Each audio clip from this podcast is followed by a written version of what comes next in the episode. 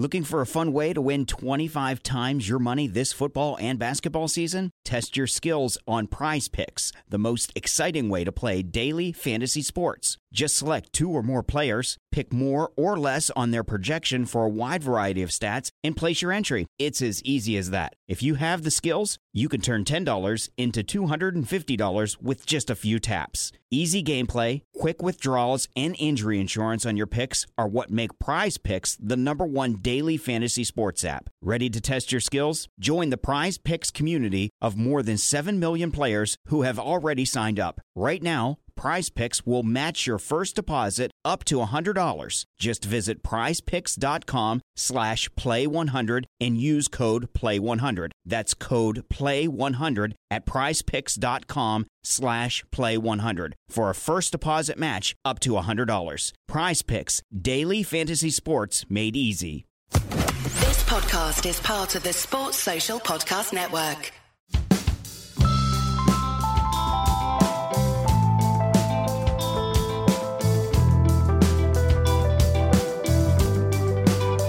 Welcome to Red Inker, which is part of the 99.94 network. I'm Jarrod Kimber. This podcast has adverts, but if you prefer your podcast without, in the show notes you'll see the link to my Patreon page and you can listen to our chats uninterrupted. Patreon also comes with many other benefits as well, including a Discord channel and private chats with me. But now, the show.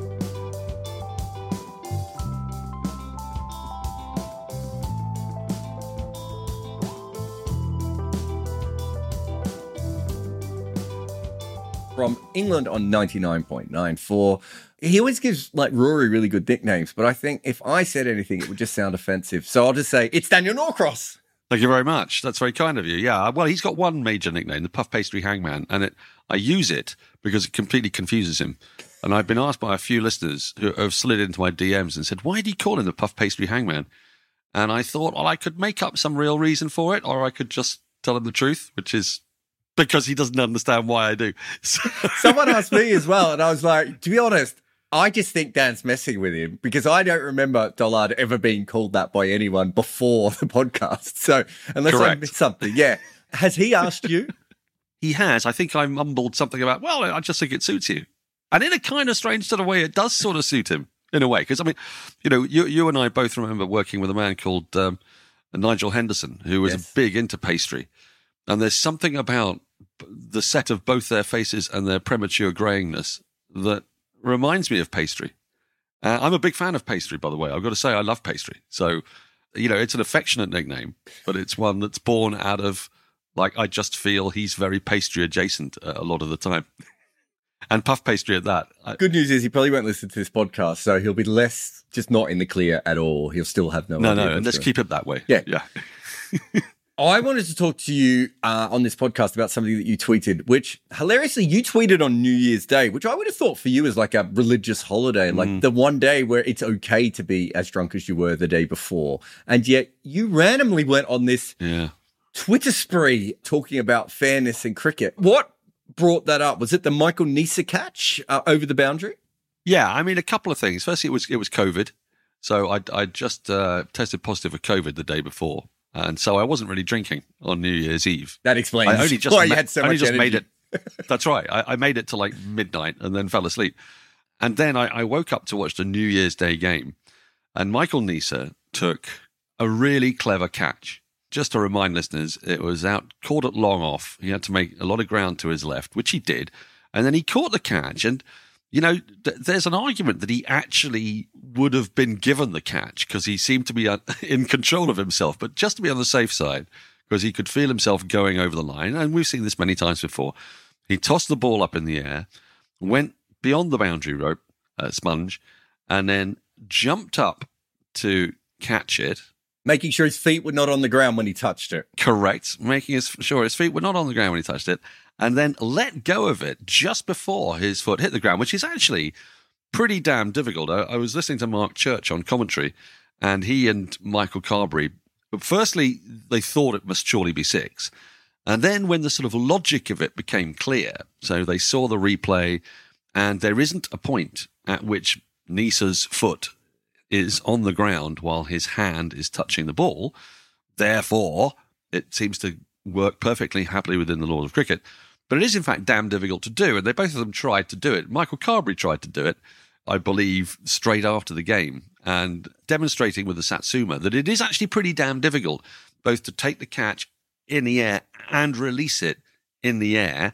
And then getting over the other side of the boundary, that's not so tricky. They're very used to that. And then oh, planting the foot, taking you the say catch. that. I think you and I Yeah. might have even had this conversation before. Those padded triangles are actually far harder to step over, especially if you've got spikes on. There's no way they should be allowed on international sporting arena because they are definitely OH&S risk. Oh, you, well, yeah. I mean, and then we're moving into Don Topley territory, who tweeted very angrily about his son Reece, who, of course, famously hmm. got entangled in one of the boundary sponges uh, and uh, did his ankle ligaments, I think, and so was out of the World T20, which he'd definitely have played in. And then there was, oh no, there's all this advertising on the boundary sponge and it's destroying cricket. Oh, yeah. Welcome, everybody, to the news that cricket requires sponsorship and broadcast money and all the things that go with it in order to survive. Anyway, we're slightly digressing. So he, he, he gets over the boundary sponge he takes the catch. And indeed, when you look at it in real time, you think, well, that's got to be six. And then you see the replay and you go, well, hang on a minute. There is no point at which, as we said, he's grounded beyond the boundary and touching the ball. So that's fine. But it offended so many people's sense of natural justice because the ball, I think, was beyond the boundary. Now, it wasn't really that because when you dig deeper, people appreciate. I mean, one of the greatest pieces of fielding I think I've seen of 2022 was a remarkable stop by Ben Stokes at long off when he caught the ball one handed diving beyond the boundary and scooped it back behind himself without it touching him. Mm. And, you know, he clearly was holding the ball and the ball was a meter over the boundary sponge, but he hadn't touched the ground and he flipped it back. No one had a problem with that. The problem they had was that Neser basically spent so long beyond the boundary sponge that it offended people's sense of natural justice. And that's what got me started on fairness because as they started to talk about this in terms of like, I just kept replying, look, according to the laws, it's fine. In what way is that possibly out?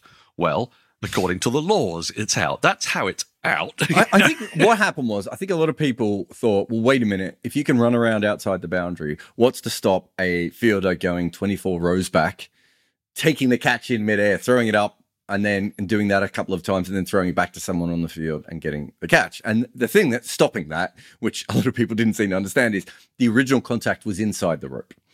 Correct. The, the MCC had already worked out the other loophole that someone could run to, you know, level two somehow, take the catch, and Yep. then in midair throw it back to someone at long on and take the catch. They've they've already worked out that loophole, and I think that was the thing that I would say seventy percent of the complaints were about that original one, and then the, the other complaint was because that second movement he'd already touched the ground over the rope, and now was touching the ball again over the rope. That was the other thing that bothered people. That was about the other 20%. percent John Houghton was very upset about that, you know, you know, one of our friends.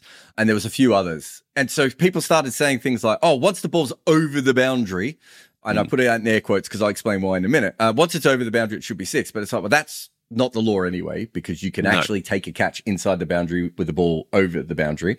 And secondly, and the reason the MCC do these laws, they don't do them by accident. It's absolutely impossible to judge if a ball is over the boundary or not because we have a curved boundary where we don't have cameras all the way around the ground anyway. It's not like, uh, I think it was Hugh Turbervill who said uh, that they should have goal line technology. It's like, well, goal line technology, you put a camera inside on a straight line.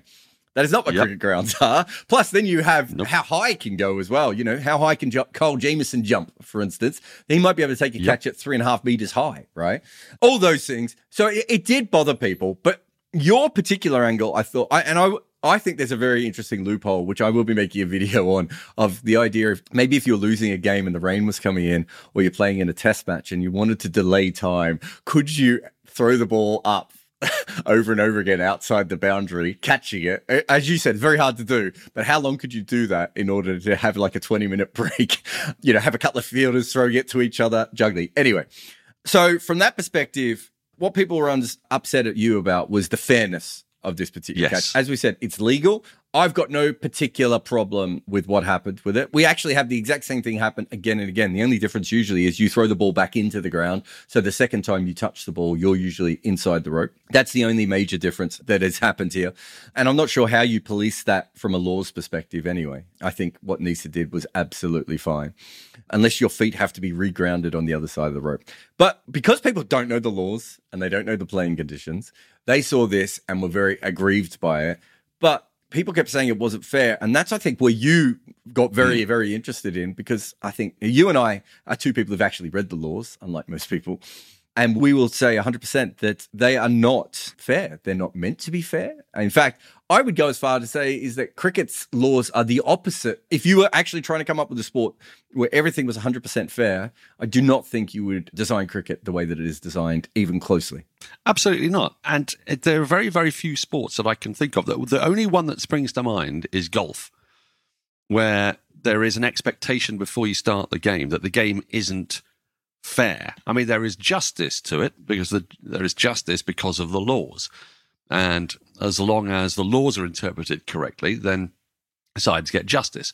Where people get very upset is when umpires, not particularly good ones, and sometimes extremely dodgy ones like Fred Goodall, would perhaps not administer the laws in the same way for one side as they would do for another. But this is very different from fairness. Mm. Now, where I start from is there's nothing fair about the toss.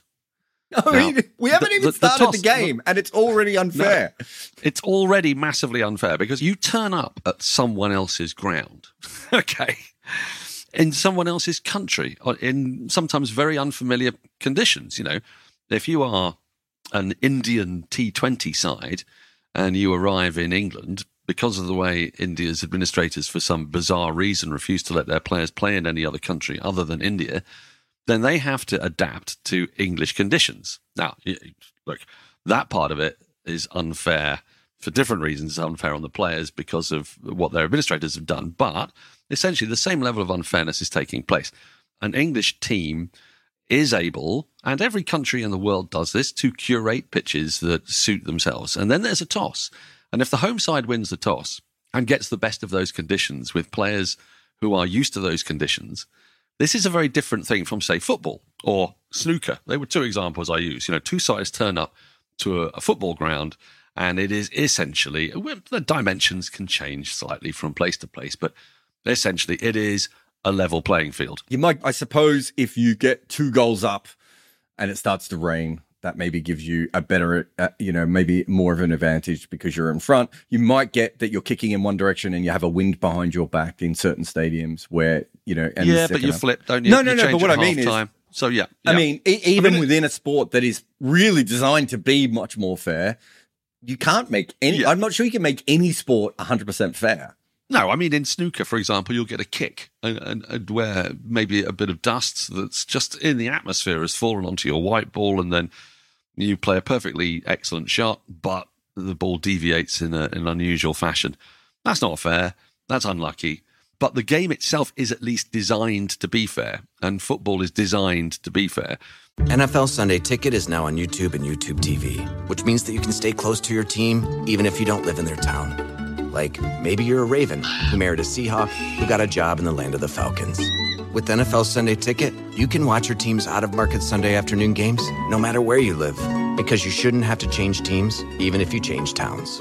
NFL Sunday Ticket, now on YouTube and YouTube TV. Go to youtube.com slash presale to get $50 off.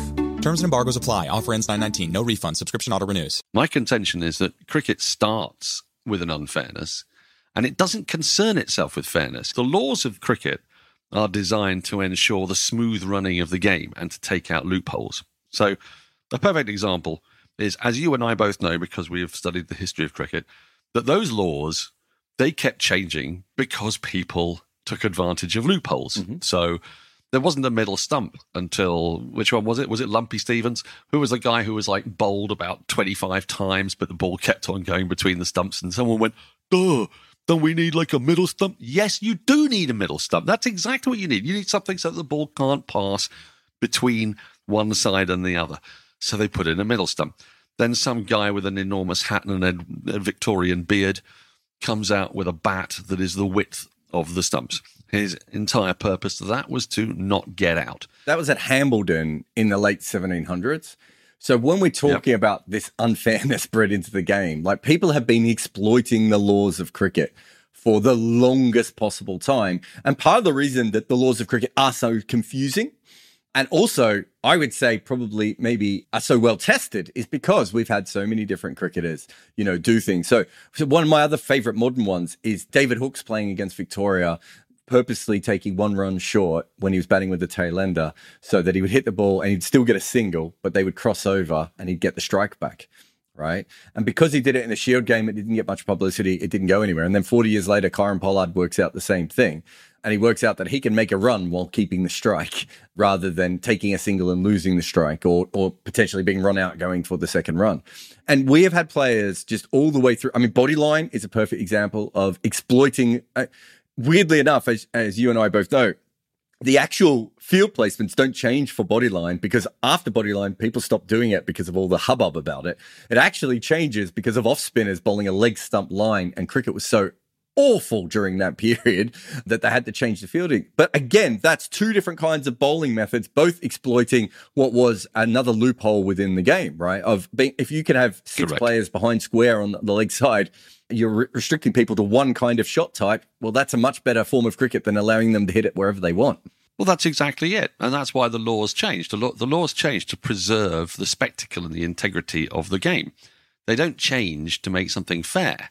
They don't change to make it look like, oh, hang on, that's surely a six because it's over the, the boundary rope. No, it's, we've always been perfectly happy with the fact that it's it's not a six until the ball has gone over the boundary and landed, in effect and gone out of the grasp of something. There's never been an issue with this until it just looks bad and people don't like that. And this happens all the time. No one has any problem at all, it seems to me, with a ball being driven straight back at a bowler and it brushes a trouser leg. We've seen this before. Brushes the trouser leg and then flicks onto the stumps and you run out at the non striker's end. That's unfair. It's unfair on the non striker. He didn't do anything wrong, mm. but he's out. He's got to go and he's got to suck it up. Now, people don't have a problem with that because they can see that well if it's t- how are you going to distinguish between a trouser leg and another part of the anatomy? And, and, at what point does fairness intrude there? It's only what looks to be natural justice that seems to be the thing that vexes them. Hmm. well the other one is um there was i think it was cheteshwar pujara i think it was him he was out pulling in a game where he middled it, but it hit the short leg as the short leg was jumping down and it hit his leg and went straight up in the air and was caught. And it's like, well, again, he hasn't done anything wrong. If that ball had traveled an extra mm. three feet, it probably goes into the ground and goes out for four. And instead, well, arguably, an Ashes series was determined by this in 1985. Uh, was it at Old Trafford when Australia were mounting a splendid rearguard in the last day? And I think it was Wayne Phillips crunched the ball at Silly Point. It hit Gower's foot. Now, you can argue that it, the ball probably did hit the ground, but the umpire said, no, it's come off the foot as he was leaping up in the air and went in a gentle parabola to the fielder at Silly. I think it was at Silly mid off, and it went to the fielder at Silly Point, and he's out. And like, Phillips has done nothing wrong there. And what happened was suddenly four wickets went in no time. Australia lost the test match and effectively lost the Ashes with it because they were then 2 1 down with one to play. And, and you know, you know how Ashes series go. So it was a, really huge inflection point that was determined by a piece of luck.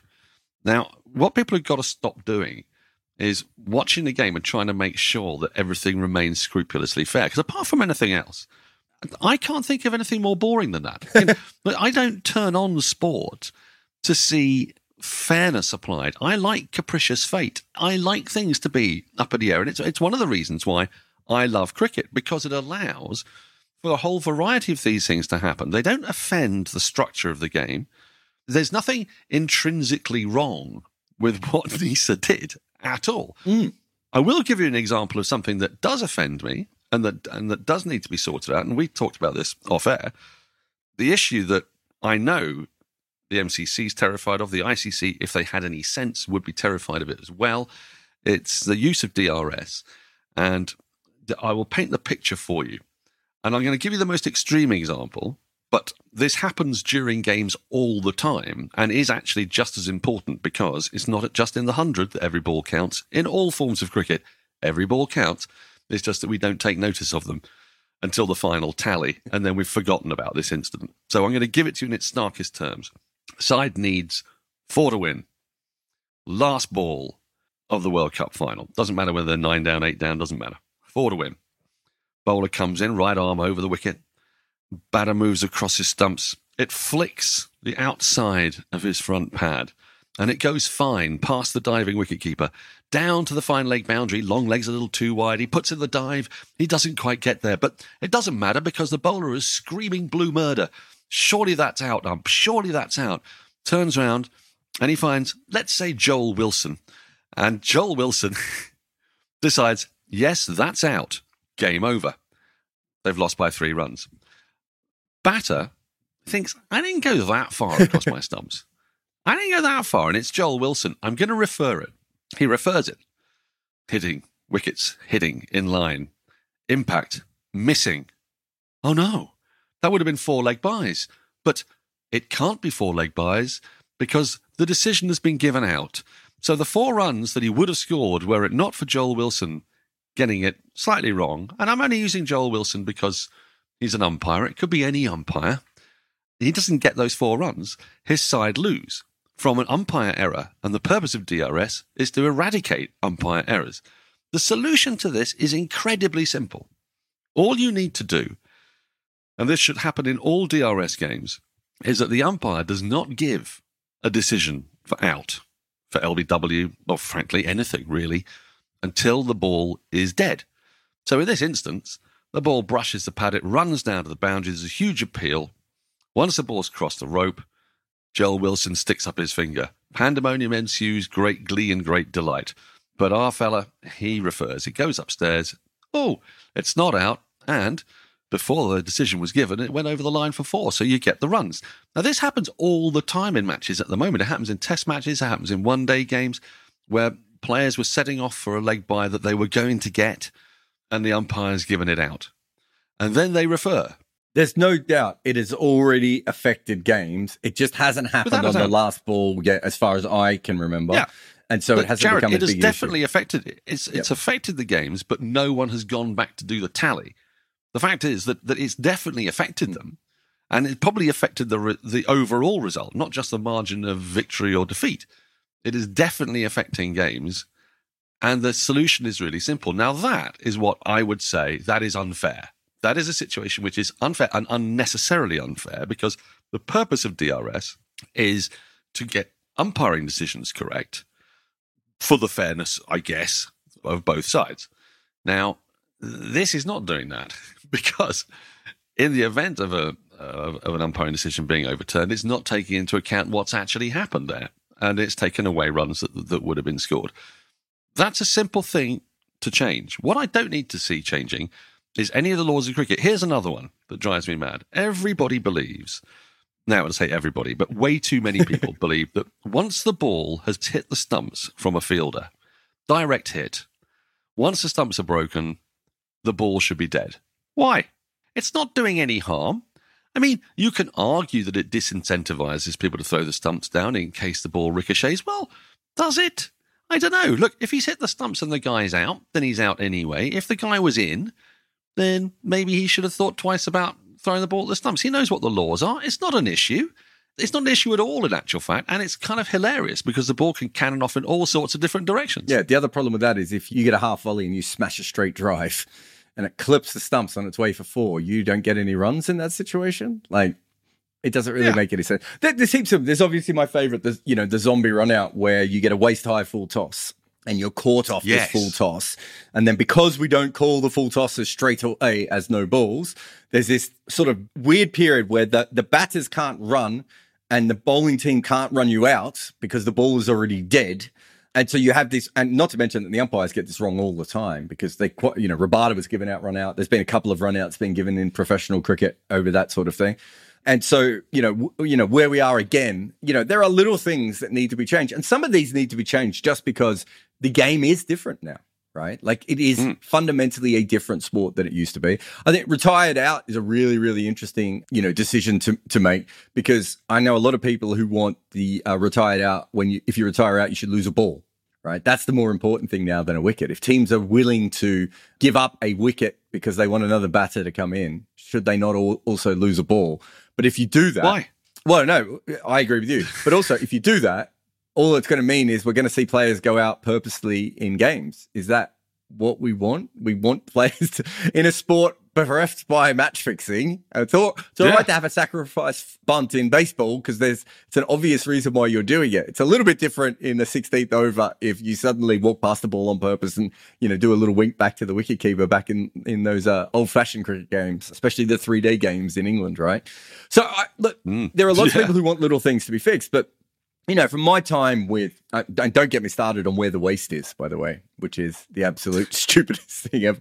Um, but there are lots of little things um, that need to be looked at um, from those perspectives. But fairness is just something completely different. And, and the other thing with fairness is fairness in sport. It's used in that romantic way. It's funny. I Googled it, expecting to see more articles from people like you and me going, actually, I think you'll find that in sport is nonsense. And, you know, that basketballer, you know, slipped on the, uh, on the puddle on the court because the guy came on to clean the, the court, didn't do it on time. We don't replay it, even though we know it's not his fault that he, he slipped over. But actually, the word in sport is really used by a lot of people that have that kind of belief that sports should be more pure than everything else. That it should be this, you know, uh, uh, you know, this uh, haven. It's a haven. It's a haven Yeah. away from the injustice of normal life. Yeah, and people who think that politics shouldn't be involved in sport, despite the fact that Yeah. they haven't realised that they have been from the beginning of sport. And I remember in in Aussie rules football, you'll like this. So Aussie rules football, not particularly known as uh, as a well. Firstly, the ball bounces in every direction, so I don't know what kind of fairness you're expecting there. In that particular sport, the best player in, in the AFL back in the old days used to get the fairest and best award. And they changed that to the best and fairest. And they used the word fairest to mean that someone who had not been suspended for knocking out another player. And so you do oh. start to see the word fair get sort of stretched and, and used in all these different ways in sport. And the thing that I've always thought about, there's a, gr- there's a lot of great, really interesting articles out there by athletes who've been caught doping. And what they will say is, wait a minute. I was willing to, you know, essentially all, all but change my DNA. I was willing to potentially die early, to grow a third nipple, to shrink my penis, to do whatever I had to do to be the greatest athlete in the world. And I'm not seen as someone who's trying my best. Well, this other guy just happened to be, you know, born six foot eight with a really high leap, and I'm losing to him. The whole thing about sports is that most of, especially now, the further we go, the more genetic sort of freaks who rule professional sports. Anyway, that's not particularly fair if you have to go up against someone. Uh, uh, Well, how does it happen in basketball? I mean, it's, it, apart from, I remember a guy called Alton Byrd, and everyone remembered Alton Byrd because he was five foot ten. He's a very good basketball player, but what was amazing about him was that he was five foot ten, and so he was like an exception that proved the rule. That we all knew who Alton Byrd was, but we'd never heard of all the other guys who were five foot ten, five eleven, six foot six one, who were good at basketball because.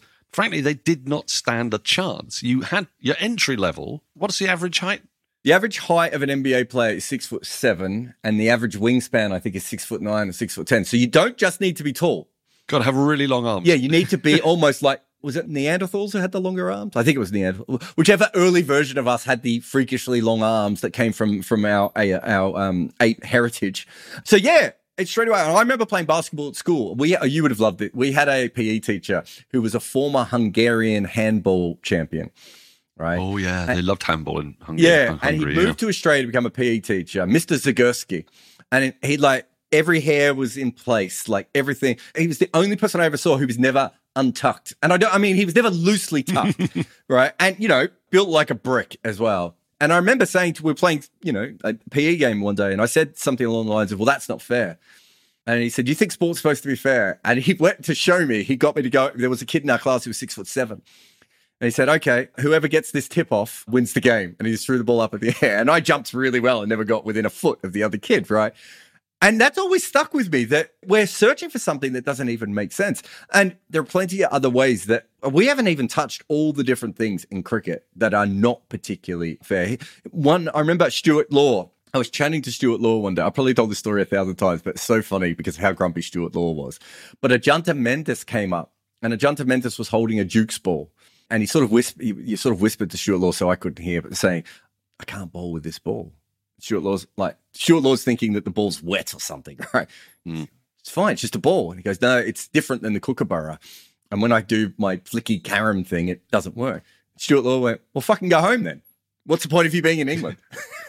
and, and, it was brutal Australian coaching. Don't get me wrong. Some of the things Stuart Law yeah. said were hilarious like that. But the other side of it was that's the deal, right? Like, you know, that is the deal. You become very good at a certain thing at cricket. And then for whatever reason, they change the ball, you go to a new location or whatever. If you think about it from the perspective of Kyle Jamieson compared to Jimmy Anderson or Dale Steyn, if they had his height, they would have clocked cricket, right? They would have ended up with a bowling average mm. of 12 if they just had his height and strength available to them.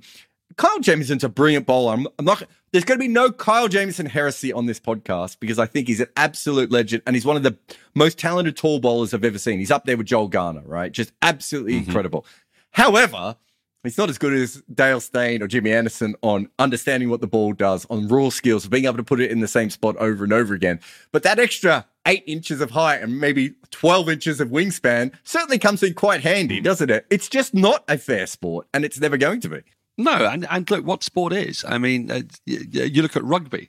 Rugby is a game which, a little bit like basketball, is increasingly demanding that people are 17, 18 stone and can run the 100 meters in 11 and a half to 12 seconds, absolute bare minimum. Uh, this wasn't always the case. When it was um, an amateur sport, there were kind of fat guys up front. There were tall guys in the in the middle of the scrum. There were like skinny little wispy fast people. That was the game of rugby union. Now it's become professional, and what professionalism does is it it weeds out fairness and it rewards unusual and extraordinary gifts, as you were mentioning earlier. There's people who are born with those extraordinary gifts. But I suppose it's fair to say that if you put a whole bunch of people who had all those gifts and you stuck them on a pitch, you would want the game they were playing to be intrinsically fair. I, I can understand why people say that.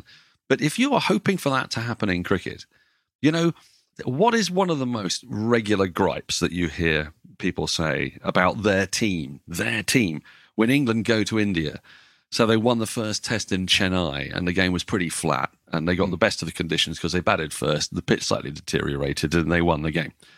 And India's response to that was to prepare a bunch of, of wickets that really turned sharply and bounced. And so, you know, they went into a pink ball test, and England thought they'd stand a chance at a pink ball test. Well, not a bit of it, because it was one that was going to help tall bowlers who who bowled spin into the pitch, and England yeah, didn't skidded, have one of those. It? it just weirdly skidded off that surface. Weirdly skidded, and the thing is, that's not fair in one sense, but it's entirely to be expected. And when Indian batters come to England and they're slightly surprised by the emerald green tinge, I don't think they are. I think they understand full well what's going on. That this is going to suit England seam bowlers, and so you know, we start from the very premise. We start from the toss. We start from the pitch preparation, leaving alone all the things you just mentioned there about the inbuilt advantages that individuals have. We don't need the game to be fair. We need the game to be just. We need the laws of the game to be applied as they exist. Now, there's no law in the game that says if you look a bit weird, the umpire's allowed to give you out even when you're not out. That would be unfair. That would be unjust and unfair, and I would be in favour of getting rid of that. Justin Langer would have averaged that, five. exactly. But that's not in the laws.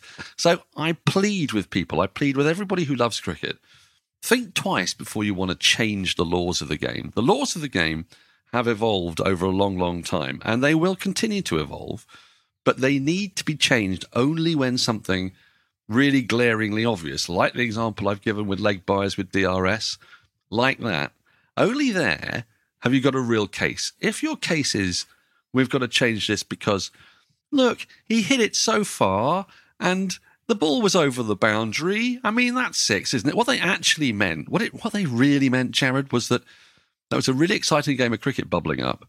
And had the six been given, they'd have needed, I think, 22 off 11 and it would have been a really thrilling finish. But unfortunately, with him getting out, the game rather petered out.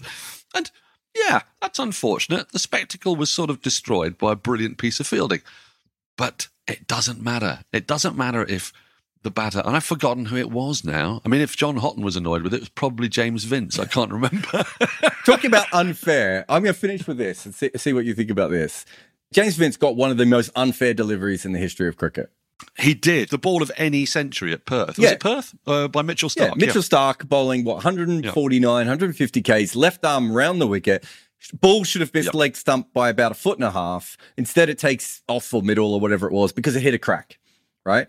James Vince has done nothing wrong there. Right? That's just a ball that happens. And you know, you talked about molly grubbers in your um, Twitter thread as well. Like, Mm. how many times have we just seen a player? And you, sometimes it's on the third, you know, in the third innings, you get the ball that rolls along the ground, or sometimes in the first day, one just spits up a little bit more and then the pitch evens out. It, it's not exactly a fair surface. If cricket was actually going to be fair, the pitch is like the first place you start, right? So what you would do is you would have AstroTurf wickets to make sure that Yep. the ball, whatever the bowlers did, it's because of what they do, not the pitch. And then the second thing you would do is you'd play it like baseball, where you'd bat for one over and then the other team would bat for one over, so that if the weather conditions can't dictate anything else as well. It's massively unfair. And that is, I think you're right. That is, for me, part of the kind of maybe not the appeal, but there's no way you can clock cricket. I kind of feel so- with some other sports, there's an ability to clock them, as in you can suddenly, you know, get to this level, and obviously new athletes come in and they continue to change the game. But cricket just has so many random things that happen to it that you can't just get on top of, and a lot of that just goes back to the fact that we have a wicket that is a living, breathing. Well, do, do the trees hmm. breathe? Do they breathe? Does li- Yeah, kind of. They don't have lungs, but they sort of, yeah, yeah. The grass is alive, Dan. The grass is alive. Yeah. And because it is alive, it means it is going to change throughout a game. And so the most random changes can actually happen to you throughout a game. That is the brilliance of cricket, that you don't have to just conquer the other team. You don't have to be better than the other team. You have to be better than weather, than light, than grass. You know, the whole world is kind of against you in cricket to win a game. And then you might be the best team. And at the end, it still might be a draw.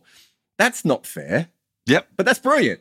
No, it, it isn't. And and they're some of the best games, aren't they, that make those draws? And just sort of one like, like observation that I would make before we go is that I wonder if this obsession with fairness is actually in cricket partly because of the rise of T20 as opposed to Test cricket, where Test cricket was those of us who were brought up on Test cricket recognize the essential unfairness of it, an unfairness that's been added to by day night test matches, actually. So if you face a new pink ball just as the lights have come on, it's a very different kind of kettle of fish, as anybody will tell you who was at Adelaide in 2017-18 from facing the new pink ball at 2.30 in the afternoon with a lovely sunny day. So in test cricket, people who love test cricket and were brought up on it, I think are brought up on unfairness, going, oh no, we've got the worst of the conditions. That's what it is. In T20, because the game is played on a pitch that seldom deteriorates, there's one notable example here, which is the UAE World T20, where it was ridiculous because the toss won the match. But all things being equal, T20 is set up around the world to be played in such a way that the pitch doesn't really deteriorate. You each get the same pretty rubbish ball that doesn't really do anything. The boundaries stay where they are, and it's a hitting contest, and everything is recordable. And because a lot of stats and analysis takes place now, people want the game to be fairer because they want it to be recordable and they want it to be understandable. And I personally speaking, as a big fan of T20 cricket, I'm not slagging off T20 cricket for it, but I just wonder whether this slight creeping concern about fairness is people who are brought up more on the recordable certainties of T20 as opposed to the capricious vicissitudes of five day test cricket. That is the question I'm going to throw out there. I can't answer it. If anybody would like to, please do. On that note, the only other thing I would say is that T20 cricket is up there with what? Basketball and netball as one of the few sports where you essentially go into every game knowing you're going to get the same amount of resources as the opposition. Uh, One day cricket's another one as well. Yeah. And test cricket is absolutely the opposite of that, where one team can bat for four days and the other one can go get stuff. Uh, Daniel Norcross, thank you for coming on my podcast. I'll thank myself for being the what temporary puff pastry hangman on your podcast, and Yay. I'm sure we'll chat again soon. It was a joy and a pleasure as ever. Au revoir.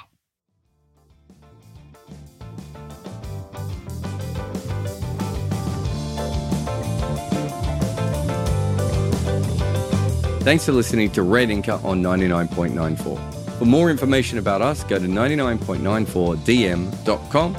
Remember to download our app or just search for West Indies, India, England, South Africa, and Sri Lanka with the search term 99.94 where you find podcasts or on YouTube. There is more information on my guests in the show notes. Please support them where you can, but also support us. If you can't help out on Patreon, every single review, share, or word of mouth suggestion to your friend helps us. However, this podcast is made available by the people who support us at Patreon, so thank you to all of those who do. There is a link to the Patreon in the show notes. Red Inker is made by me, Jarrod Kimber. Nick McCorriston makes the best audio anyone can from random Zoom calls. We also have a great support team from 42 with Rati Joshi on socials, Aurojyoti Senapati, and Maida Akam producing some of the shows, and Mukunda Bandreddi as the head of YouTube content. Our theme tune is by the Red Cricket.